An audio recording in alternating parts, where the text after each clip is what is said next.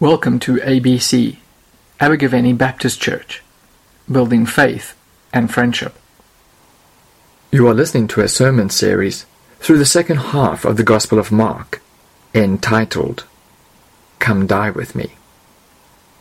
Mark 11 to 27 to 33, the authority of Jesus questioned. They arrived again in Jerusalem, and while Jesus was walking in the temple courts, the chief priests, the teachers of the law, and the elders came to him. "By what authority are you doing these things?" they asked, "and who gave you authority to do this?" Jesus replied, "I will ask you one question. Answer me, and I will tell you by what authority I'm doing these things. John's baptism, was it from heaven or of human origin? Tell me." They discussed it among themselves and said, "If we say from heaven, he will ask, then why didn't you believe him? But if we say of human origin," they feared the people, for everyone held that John really was a prophet. So they answered Jesus, "We don't know." Jesus said, "Neither will I tell you by what authority I am doing these things." Mark 12, verses 13 to 17. Later, they sent some of the Pharisees and Herodians to Jesus to catch him in his words. They came to him and said, "Teacher, we know that you're a man of integrity. You aren't swayed by others, because you pay no attention to who they are, but you teach the way of God in accordance with the truth. Is it right to pay the imperial tax to Caesar or not? Should we pay or shouldn't we?" But Jesus knew their hypocrisy. "Why are you trying to trap me?" he asked. "Bring me a denarius and let me look at it." They brought the coin, and he asked them, "Whose image is this and whose inscription?" "Caesar's," they replied. Then Jesus said to them, "Give back to Caesar what is Caesar's, and to God what is God's." And they were amazed at him. Thank you very much, Claire. Let's pray. Father, we pray that you would open your word to our hearts and our hearts to your word, in Jesus' name. Who made you the boss? That, in essence, is what the teachers of the law, the Pharisees, were challenging Jesus with. Where has your authority come from? And I guess there's something in all of us that naturally tends to rebel against authority. Who are you to tell me what to do? You ever said that or thought it? I have several times. In fact, I worked with an English colleague for a number of years who was convinced that the Welsh had particular issues with that. But I used to say he was racist. I don't know if that's true. But actually, there's a greater subtlety to the chief priests, teachers of the law, and elders challenging Jesus. There are two reasons why they needed to do that. The first is that they were used to being in charge. Within the culture, society, religious system that they were part of, they were the natural authority, and everybody knew that. That's just how things were in matters of religion and faith and ethics and how to live. These people were the ones who told you what to do. So this upstart young rabbi, Jesus, self-appointed teacher, is daring to question and to challenge the authority that they assumed was theirs by divine right. So that's the first thing. But the second thing is perhaps more significant, and that is that they were significantly threatened by Jesus because they could see that he had a natural divine authority that they did not have. And they knew that the people recognized that. And that's a threat to them and to their position. We read earlier on in Mark's Gospel that they went to Capernaum, and when the Sabbath came, Jesus went into the synagogue and began to teach.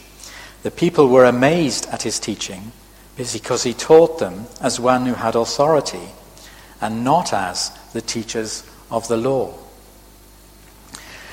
So you see, word had got around that this guy, Jesus, this young rabbi, had an authority about him that they could see was lacking in the chief priests, the teachers of the law, the Pharisees, and the elders. So that's a problem for them because their natural position is being threatened. And we need to recognize when perhaps we ourselves are in that kind of situation. It's easy to assume that authority goes with position, as the chief priests and teachers of the law were doing. Because they had that role, therefore they were the authority. But of course, in spiritual terms, authority is nothing to do with position. It's to do with character and with the heart of the person concerned. And Jesus had a heart of integrity, a heart of compassion, a heart of love, a heart of real concern for God and for people that actually they knew they didn't have. And the people recognize that. So similarly for us, we need to recognize divine authority, even when it may appear in people and in situations where we're really not expecting it. And so often I think that's the way in which God works, that suddenly we realize he's saying something to us from a source that we really would not have expected, when maybe the source is where we have been expecting it and where we assume it would be present because of role and position. Actually, it's lacking. So true authority, the authority that Jesus has, comes from his godly character and not from whatever position we may or may not hold. So Jesus then, in his usual fashion, challenges them by asking them the question about John the Baptist, whom they'd had similar issues with. So John's authority, Jesus asks in verse 29 and 30, is it from heaven or is it of human origin? And just before getting at what that would have meant to them, I think we should perhaps just identify how that question is an important one for us in a church at the beginning of the 21st century. Because we live in strange times as far as Christian faith is concerned in Western Europe.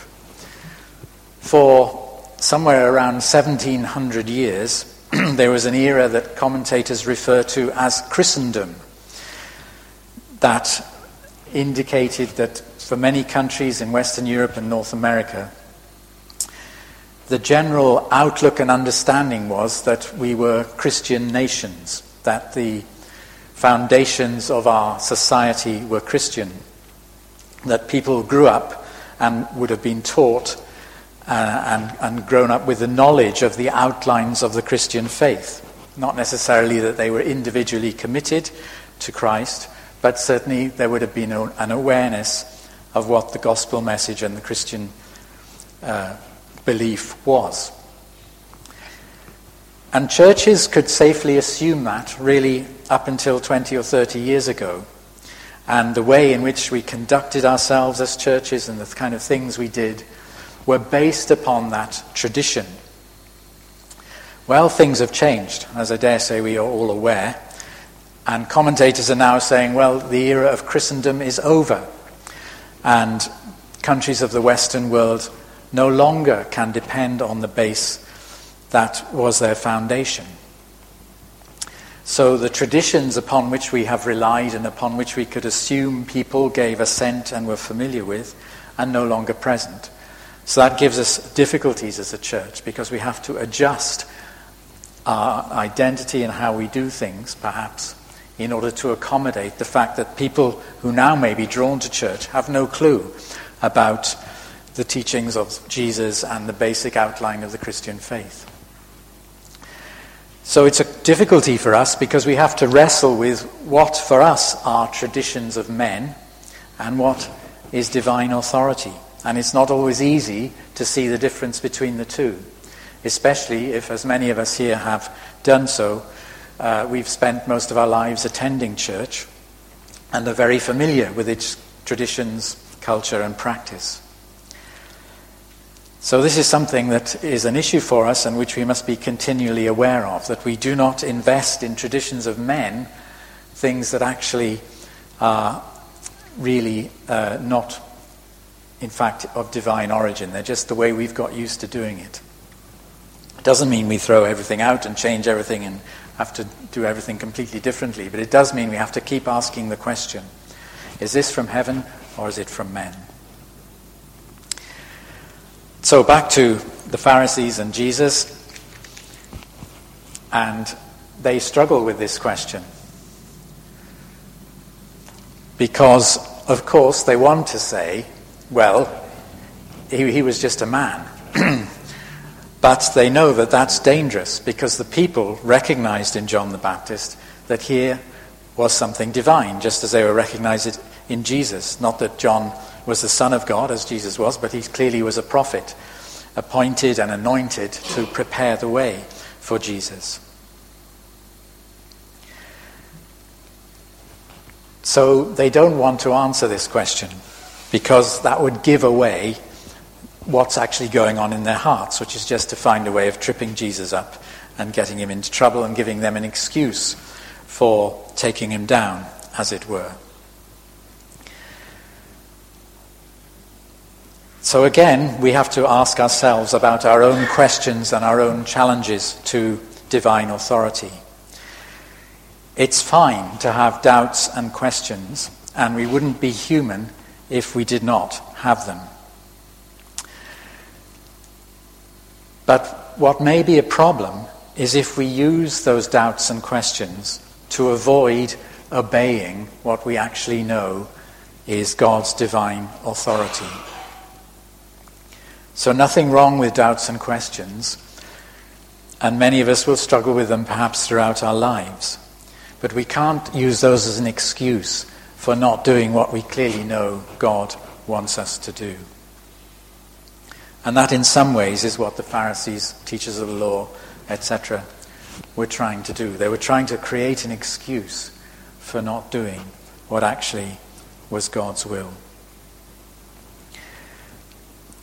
So we all need from time to time to examine ourselves and say, well, I have this issue, this problem maybe with God or with believing this or whatever it is.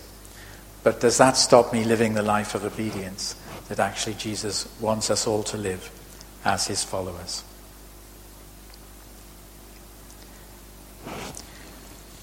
So there's the first challenge to Jesus. And it was an unsubtle, direct and blunt, but, as we might expect, totally defeated by the skillful way in which Jesus turned it around and demanded an answer from them, which he knew they would not be able to give. He catches out their duplicity. So if we look then at the second few verses that Claire read to us, we find an interesting thing. They have clearly decided to try a more subtle approach. The direct, blunt approach hasn't worked. Jesus saw through that. So they think, okay, let's try and be a bit more subtle. And we need just to understand a little bit of the background here to fully appreciate that.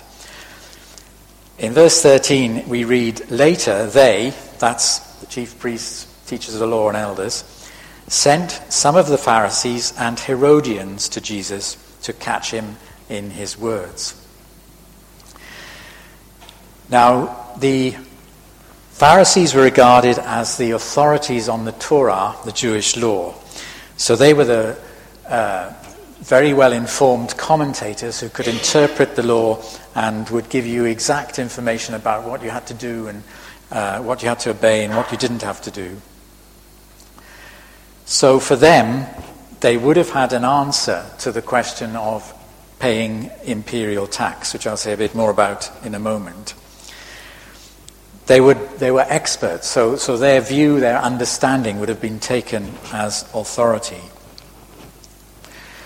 And then the Herodians were people who were loyal to King Herod, who was, if you like, a Roman vassal. He was the Jewish king, but he was there because he had the support and blessing, so to say, of the Roman Empire. So he could only rule and exercise his authority by virtue of the permission of Rome, who were the dominating, occupying force, obviously, in Palestine at that time. So the Herodians, people from that party, would definitely have said, yes, of course, you must pay the imperial tax, because they depended for their position of authority on the support of Rome, so they're not going to fall out with Rome.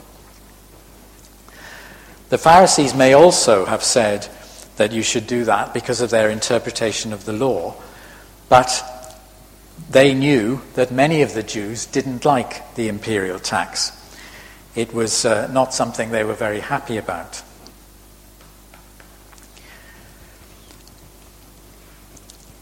So they wanted, again, to catch Jesus out by, you see, if he said, yes, you must pay, then they could accuse him just of being obedient to Rome without having concern for the people's issues.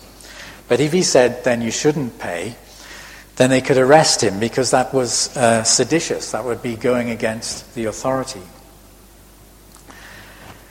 And their subtlety continues when they say, teacher, we know you're a man of integrity. You aren't swayed by men because you pay no attention to who they are, but you teach the way of God in accordance with the truth. Is it right to pay taxes to Caesar or not? Should we pay or shouldn't we?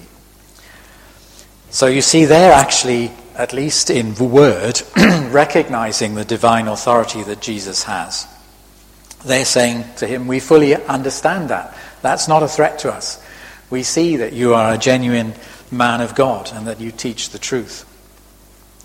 So they think by coming with that sort of preamble, Jesus will be more likely to be complying with the question that they want to ask him. But we're told in the next little line, but Jesus knew their hypocrisy. Why are you trying to trap me? He asks. Bring me a denarius and let me look at it. So this is where Jesus again demonstrates his subtle approach to this trick question. See, the denarius was the coinage, the currency that the Romans had brought with them, and throughout their extensive empire, and they were a major world power, don't forget, at that time. They ruled effectively all the known world, all the civilized world, from their center in Rome. And they would require that for certain kinds of exchange, their own coinage was used, the denarius, because on that was stamped, was moulded the image of Caesar, the head of the empire, whom the Romans regarded more or less as a god.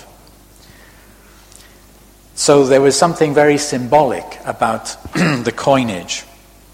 Wherever the Roman coins were present, it indicated and was symbolic of the rule of Rome. It was a sort of mark that in this territory we use these coins because this is part of the Roman Empire. And Jesus doesn't attempt to challenge that. He says, look at the coin. Whose portrait is this? Whose inscription? And they say, Caesar's. And then Jesus said to them, give to Caesar what is Caesar's, and to God what is God's.